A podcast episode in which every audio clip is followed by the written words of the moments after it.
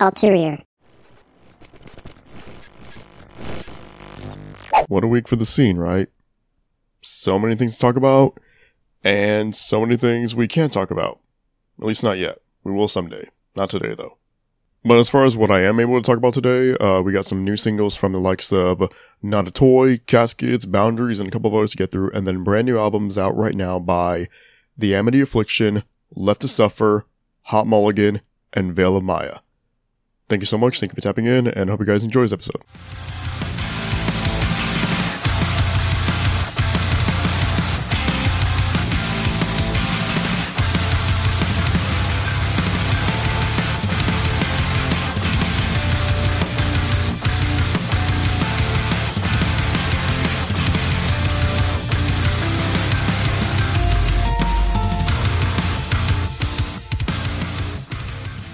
I know y'all saw out there on Twitter and then maybe somewhere else the uh the Noah Sebastian shower curtain.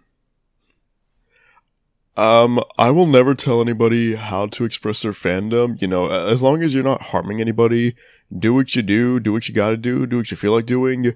But just know that if you take your adoration for somebody or something to an extreme level and you put it out there on the internet, you will be lit the fuck up. That's just how it is, and that's how it's always going to be. And that's fine. Sometimes people need that check. The other thing that I'm sure you guys saw out there are in social media, metalcore dropouts. So that is a tour happening uh, into the fall this year. The Devil Wears Prada, Fit King, Counterparts, and Landmarks. That is fucking insane. Um, I will be there no matter what. Very happy to be able to see a King for a, third time in the past year at that point. Uh, great band, great dudes. And, uh, I think if you have a chance to go see this show, absolutely do. But yeah, that's all that. I'm gonna go ahead and get into the new music for this week. And up first is the number one ranked song in Scenic Overlook this week. It is the brand new single by Not a Toy called Nervous. Queen bee, a meme queen, got a real mean gleam, looking summertime ice cream. Tell me, does it Bubblegum drip, double Cartier wrist with the champagne taste, face painted with kiss. Tell me, does it make you nervous, nervous? To think about, to think about. I really, really love so many things about this song. One of them being the promotion for it and like the campaigning that the band did for this because it felt like for a couple weeks I could not open Instagram or TikTok and not at least one time in the week hear the intro verse for this song. She the queen bee, she a meme queen, got that real mean gleam looking like summertime ice cream. And the way that this band pushed this song out and specifically that opening verse, it was like embedded into my brain before I ever even heard the full song. That is just excellent promotion for this kind of a song. Because it's such a very catchy verse and it's so easy to get stuck in your head the way it did for myself.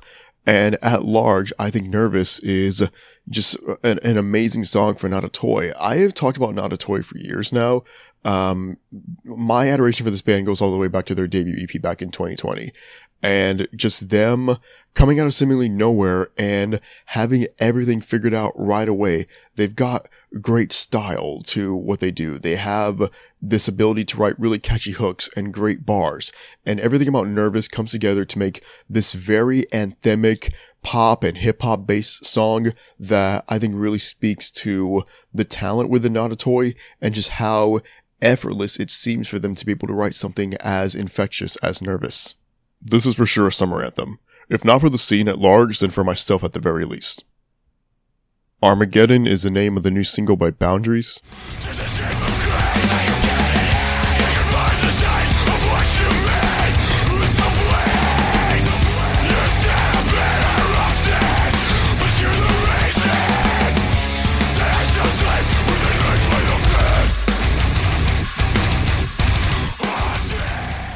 This is the second single released by the band in the last few months. The prior one was Bedlam, and I don't believe either song is meant to indicate a new record cycle. I think they were both written and recorded as part of the sessions with Burying Brightness, which was the Boundaries album from last October, I believe. Um, I really, really fucking love Armageddon. I think this song takes the traits of like that throwback 2000s metalcore style that boundaries are so engraved in and just really refines and polishes the sound and makes it something that is as impactful as the best moments on Burying Brightness in my opinion. I think the song is able to achieve an intense level of catchiness given its genre. Um, just the way that like the chorus comes in and the guitar melody is working in unison with the vocals and it just makes for this kind of a song that you know, I, I would have been obsessed with this at age fucking 15 as I am now. Like, it's got that good throwback style while still being able to push the overall sound and the core boundaries forward. I think that's going to do a, a lot of benefits for them in the future. Make them suffer. They do be back. They do be fucking ripping. Brand new single, Ghost of Me.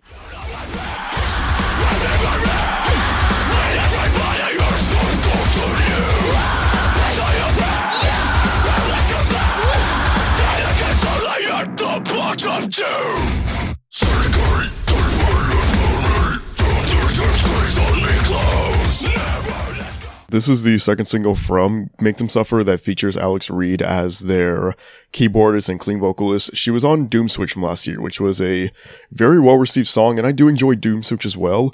But there's something about Ghosts of Me that I am able to connect with more, and I'm not really sure what it is necessarily. I just think with this song, Make Them Suffer takes what they've always been very good at and just amplifies it. And like, when the song comes in and it's heavy as fuck, it's so easy to just headbang to and get lost in. And then that break right before the first chorus where Alex just kind of lets her fingers soar to the heavens with her keys and then just go into this immaculate sounding chorus it is the kind of formula that is always going to work for Make Them Suffer, and it's the kind of formula that is going to continue to elevate them and further catapult them into that elite tier of modern metalcore bands. They're brutal, they're heart soothing, they're heartbreaking at times even. Make Them Suffer is an excellent band, and Ghost of Me is an amazing song that I think anybody who is into metalcore nowadays really, really should be giving the time of day to. There are some details available now about the next Caskets album, but first, here is the brand new single More Than Misery featuring Tyler Smith from The Word Alive.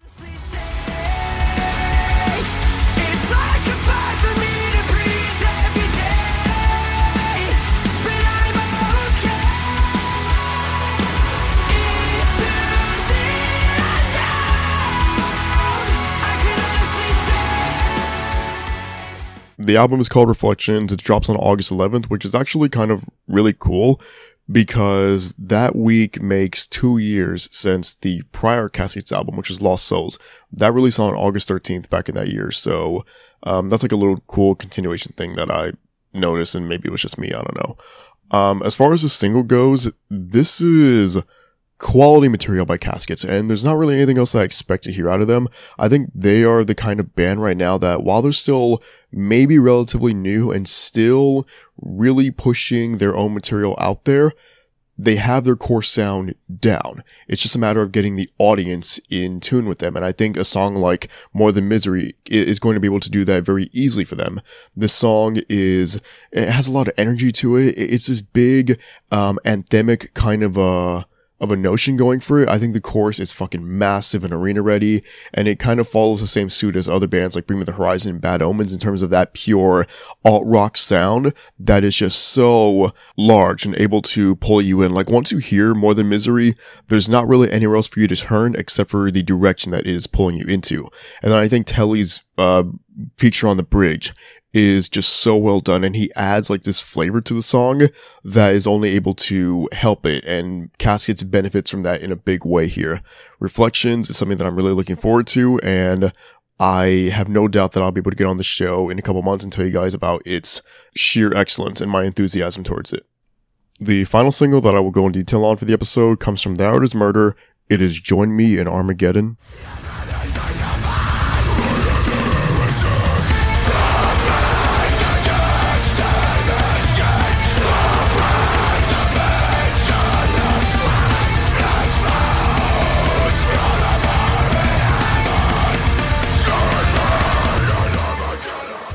This is the lead single off of the new album Godlike, which releases September 15th off the band's own record label Human Warfare, so that's very exciting.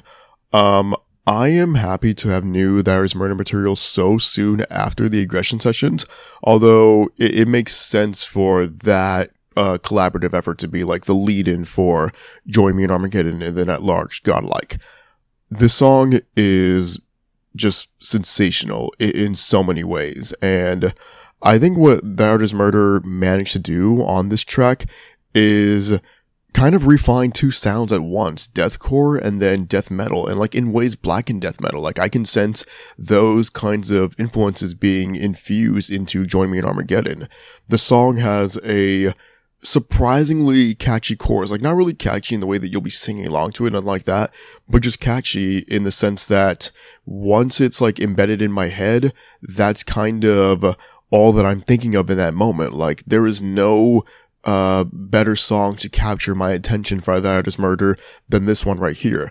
It's heavy all the way through. It's just such a, such a fun time, such a really cool way to show off the talent and the abilities within Thy Art Is Murder. And their talent and abilities that have always been at the forefront of their act. Like nobody who is just getting into Thy Art Is Murder right now is now discovering how good they are. They've always been good. And I think Godlike is going to really push that ahead for them. And Join Me in Armageddon is the perfectly lead single to, uh, initiate this new era of the band. These are the remaining singles from last week that I gave either a 4 or a 5 to in their views on social media. Freaks by Akuma 6 and Notions. Devoured by Chamber featuring Matt Honeycutt from Kublai Khan, Texas. Hands by Chemical Youth. Welcome to Paradise by Conquer Divide. Serotonin 3 by Darknet. Sleep Forever by Drippin' So Pretty. Party on My Deathbed by Hot Milk. OMG by Lolo. I Just Want to Dance by Lonely Spring. Sacrilegious by MNYS, Feed the Machine by Nevertell, Daydreaming by Parrish, Crybaby by Penny Board, Bad King by Sable Hills, Yawn Tears by Tang, Diorama by Teenage Wrist, and Kinda Sucks by Unwell. There were two songs that got a 3 out of 5. One of them was Do You Like Me Now by Omen 13 featuring Kellin Quinn from Sleeping with Sirens. I do like the idea and the direction of this song. Like instrumentally, it's very, very, like, downbeat and fun in so many ways, but the delivery on vocals, I just can't get behind it. It's not something that I think elevates the song. If anything, it's a detriment to it. And then Dark Void by Asking Alexandria. So yeah, this song is better than most of the shit that was on Like House on Fire and um See What's on the Inside. But to me, it's just still like very inorganic asking Alexandria. Like, I don't buy this. I don't believe in it. And part of why is because I, I believe Danny himself said at one point, like, this album, this forthcoming album from them, like, it's not really one that he wanted to make. Like, the two prior ones that I just don't give a fuck about, those were the ones that he and the band wanted to make, or so he says. And then this new one is going to be for the fans who want something heavier. And yeah, this song is heavier in some ways, but it's just not the this is gonna sound so pretentious and so elitist, but I don't give a fuck. It's not the asking that I want. It's not the asking that I know and love. And Dark Void, it just feels like that, a, a void in some ways. And then one song got a 1 out of 10. It was We Love You by Avenged Sevenfold. What the fuck? Like, genuinely, honest to God, what the fuck? Coming off of, like, Nobody, which I thought was an abysmal song as well, this one is just, like, weird, and it, it doesn't make any structural sense. I can't identify anything redeeming about this song. It is just not at all what I want from this band, not at all what I have championed for the last 20 years. And I'm sure there will be a few more verbal lashings in a few weeks when I review, um, such as Life or whatever the fuck the record's called. But yeah, those are all the singles for the week. Uh, the bands that hooped, y'all fucking hooped, so good on y'all. Not good on the other ones. Y'all fix it, do something. So now I'll be moving ahead into the records for the week, and the first one up is actually pretty highly anticipated on my end at least. Not Without My Ghosts by the Amity Affliction.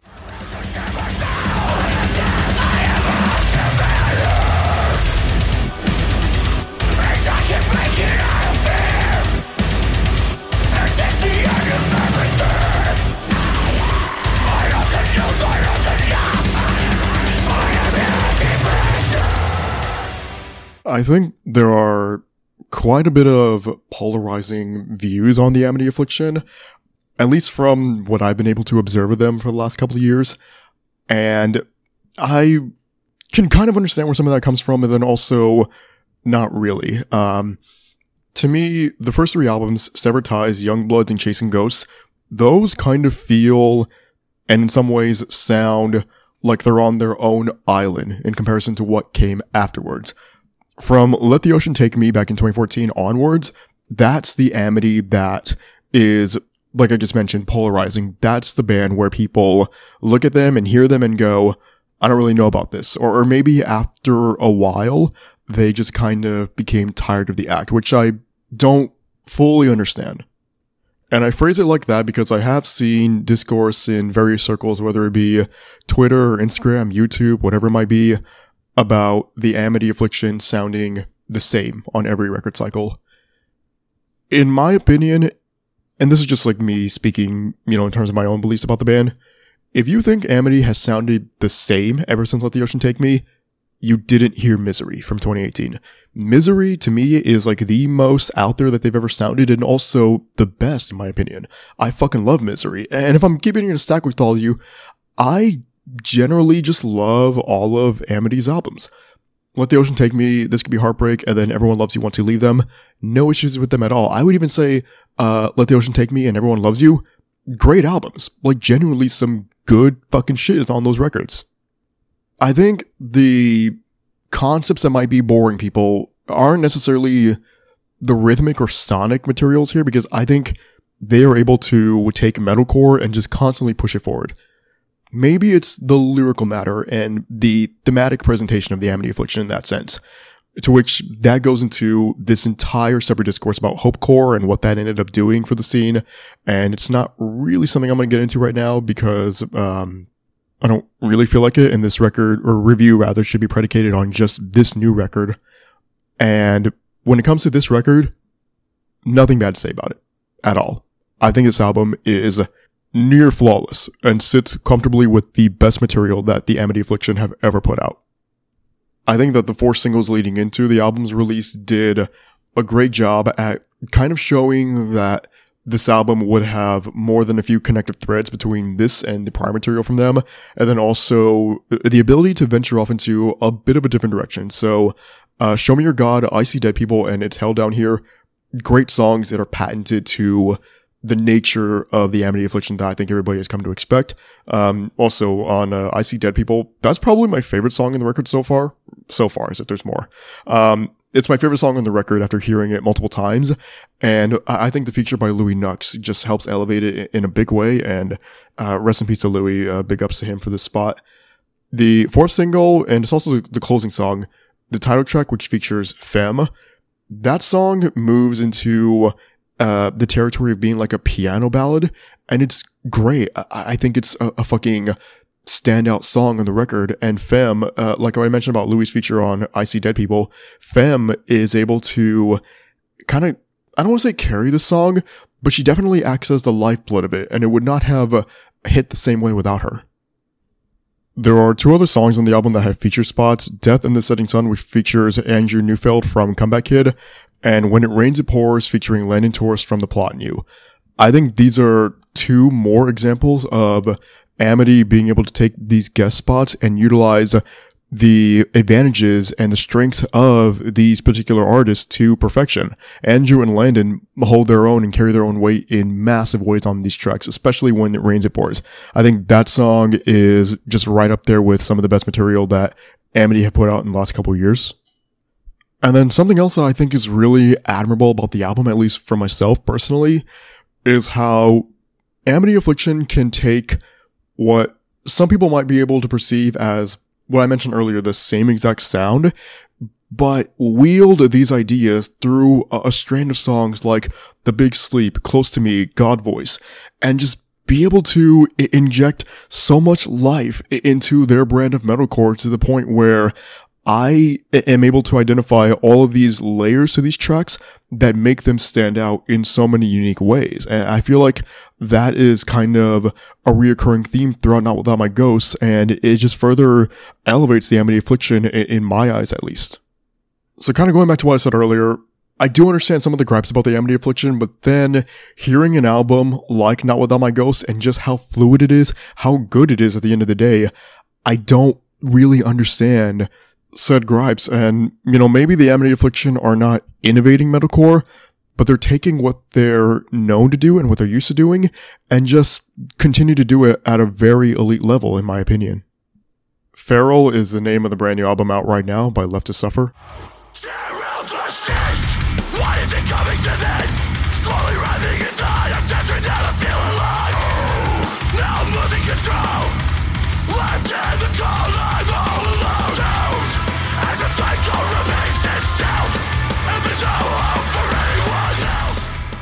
Something that I want you guys to know now is that I don't ever forget what bands were there for me in a way at the start of Ulterior two years ago.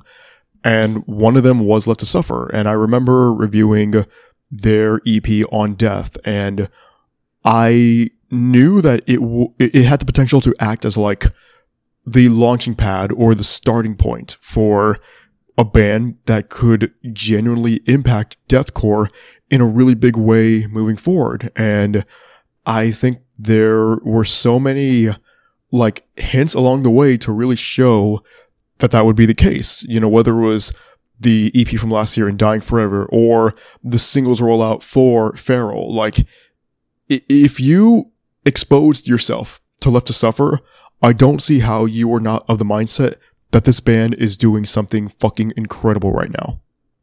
And a big part of that, I think, can and should be attributed to Taylor Barber, who is the vocalist for Left to Suffer, and how just immaculate he is at being able to carry these screams through the really sick and cool melodies within Left to Suffer's music and not at all lose a beat in anything that he's doing he is, in my opinion, one of the best in the world right now, and I'm going to carry the sentiment over to Left to Suffer and call them one of the best deathcore bands going today. And there theoretically wasn't a, a ton of time available on Feral for them to do that because the album is eight songs and it only expands about 25 minutes, but they utilize that 25 minutes to perfection. Not a single fucking second is wasted without brutalizing the fuck out of their audience. Respectfully, of course. I think the title track, which is the opener for the album, is as impactful of an opener as you can ask for. And halfway through the song, there's actually a lyric that says it's time for deathcore before the song just like recommences being the fuck out of you. And I don't know, man. I just thought that was like kind of funny and cool and shit. There's a track on here called Primitive Urge, which features Joe Badolato from Fit and Autopsy. And I, I think combining the abilities of Taylor and Joe it's just like this real powerhouse duo that is able to take Primitive Urge to new heights for the album. Something that stuck out to me on the album, and maybe this was uh, like a like a thought within the brains of everybody in Left to Suffer when crafting this album, is just how well this will all translate live. And hearing songs like Break the Fever or Illusion of Sleep and just being able to close my eyes and envision what the pit looks like and, just what everybody losing their shit to these songs would, um, you know, what that atmosphere would create, what it would feel like. And, and I cannot fucking wait to be a part of that. The closing song, Consistent Suffering, it, it might be, in my opinion right now, did I just do like a fucking falsetto with that shit? It might be. That's crazy. Um, it might be my favorite song on the album as of now. I think that song takes like the most chances on the album. Uh, the chorus is actually very singable, and that's not really an attribute that I associate with Left to Suffer, but hearing how well it's done here, I, I have no complaints about it whatsoever. I-, I think the song is fucking amazing. I really enjoy how it kind of quiets itself at the end, and then Taylor one final time screams consistent suffering, and the song comes back for one final breakdown before letting you go out of the record. I love Left to Suffer and I love Feral. I, I think this record is the perfect way for them to kind of expand on their sound and grow themselves. And I, I just hope that this album can reach anybody in deathcore who, you know, just wants something really fucking blistering, really heavy, really hard hitting, and at the same time, really, really sensational. Okay, this one is gonna be very interesting to talk about, I believe. Why would I watch by Hot Mulligan?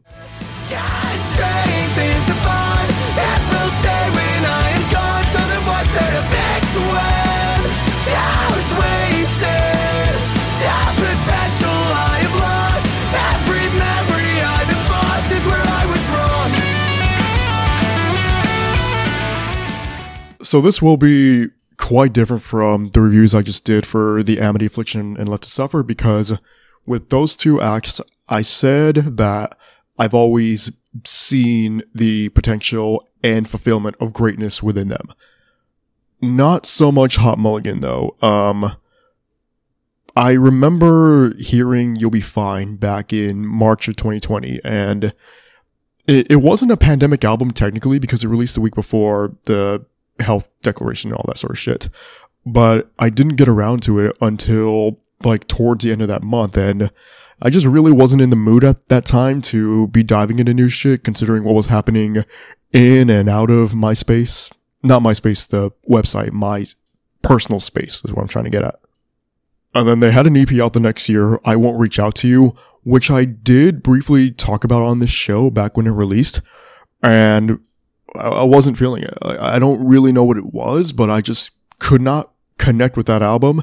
And it might have been similarly to what I just mentioned about You'll Be Fine and how I just was not in the mood to really be a, a recipient of anything within the scene that was trying to, uh, like introduce itself to me, for lack of a better way of phrasing that. So now with this album, Why Would I Watch? It felt like the right time to go ahead and be like, you know, I've probably been harder on this band than I needed to be. Let me be open minded. Let me be willing to listen to this album and accept whatever it is Hot Mulligan is going to throw at me.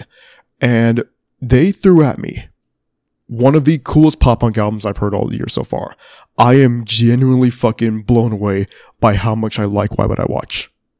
And I can be honest with you guys and say a part of my attachment is because of the song titles. And I, okay, so growing up in the initial era of the scene that I did, this kind of shit was commonplace. You know, naming songs, these ridiculously long ass titles that are just completely fucking stupid and have nothing to do with the subject matter whatsoever. But I didn't give a shit. And I don't give a shit today. I fucking love these song titles. Shouldn't have a leg hole, but I do. It's a family movie. She hates her dad. This song is called what it's called what it's called. No shoes in the coffee shop or socks. Cock party 2, better than the first. And then the closing song, maybe the greatest song title I've ever seen. John the Rock Cena, Can You Smell of the Undertaker? None of this shit makes any fucking sense, and that is a, a, large part of the charm. And what makes it better is that these songs are actually fucking good. I think Shouldn't Have a Leg Hole, but I Do is a very, very effective opening song and how it starts off in like an acoustic manner and you're just like, or at least I was like, okay, what is this? What is it to lead into? And then from there, just taking on this very anthemic pop punk sound that I think Hot Mulligan mastered on this record. And then from there, going into its family movie, She Hates Her Dad. I think at that point, it was very clear to me how infectious and catchy the album would be, while on vocals, Tades is providing this very like harsh and chaotic tone to his delivery that maybe like if you explained it to me on paper, I would question how it works, but hearing it in practice, I could not imagine these songs having any different kind of cadence to them. I think on a song like No Shoes in the Coffee Shop or Socks, you do get a bit of like a, uh, of a scaled back Hot Mulligan somewhat in the intro verse, and to me, that's just like another layer on how excellent the band is in crafting whatever sound it was that they were pursuing on the album. And then from there, the song Betty is what really managed to take what I just mentioned about scaling things back and do it in a way where it, it it's kind of a little bit antithetical in some ways to the instrumentation on the rest of the songs because Betty is very somber and downbeat, yet it, it's still able to paint Hot Mulligan in this very positive light. And I think that's exceptional for a band to be able to show this kind of versatility and detail to their, um, to the styles that they are trying to achieve here. I think that the two closing songs, uh, Smack My Head Off and John the Rock Cena Can You Smell the Undertaker, they kind of work in unison with each other as far as being able to showcase the two primary styles displayed on this album by Hot Mulligan. So on Smack My Head Off, it's kind of, um, a, a little bit soothing, a, a, little bit calmer in nature comparison, in comparison to something chaotic like John the Rock Cena, which is the most apropos way for this album to close itself out. And then my favorite song of the album is Cock Party 2 better than the first to me, that song, it, it does a great job at pacing itself. And even when it gets like very chaotic, it's still not as chaotic as most of the other songs in the album. And I think the band do an amazing job at using that song to kind of be like this really effective midway point of sorts, the median for the album. Honestly, it reminds me of uh, Strangers by Can't Swim, and that's my favorite Can't Swim song, so maybe that's where some of the attachment is coming from. But regardless, I am in love with this album in a way that I was not expecting because again, I had not fully been sold yet on Hot Mulligan. Now I am. Now I see the appeal. Now I recognize the talent within this act. And I'm very, very glad that Why Would I Watch managed to do that for me because now I no longer feel like I'm missing out whenever I see or hear anybody praise Hot Mulligan to the extent that they do, because with an album like this, I don't have a choice now but to embrace them. And for the final album of the episode, we have Mother by Veil of Maya.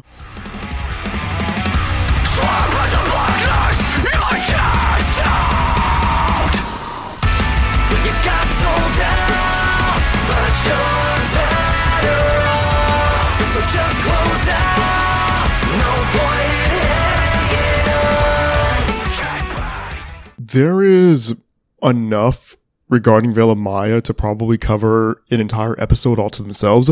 And maybe that does happen one day. Maybe at some point in this podcast duration, I do expand to episodes about just particular bands.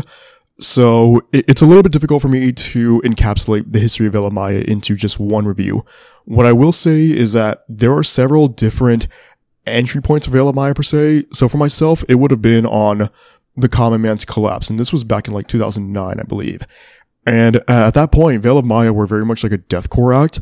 And that continued all the way until the 2015 album Matriarch, which I believe is like the most acclaimed album by Veil of Maya and for good reason because I think that song being the shifting point for the band to go from deathcore to metalcore, it paid off in a big fucking way. And to me, that payoff was in the form of the song Mikasa. And in my opinion, Mikasa is one of the best like 20 or 15 metalcore songs to come out in the last 10 years. And that song being like the hint or the nod to what Veil of Maya would be able to achieve sonically from then on out. That was huge for them and huge for myself. I don't like 2017's False Idol nearly as much as Matriarch, but I can still understand and acknowledge how crucial that album was to crafting the sound of Veil of Maya that led us to this point with Mother. So Mother is the band's first album in six years, and there has been this just exponential wait for the album and a lot of expectations that I would like to believe were met here because I do believe that what we ended up getting on Mother is potentially the best Veil of Maya album ever. I don't say that confidently because I still would have to like really go back to Matriarch because I haven't in a while. But just off of like initial listens, Mother is fucking outstanding.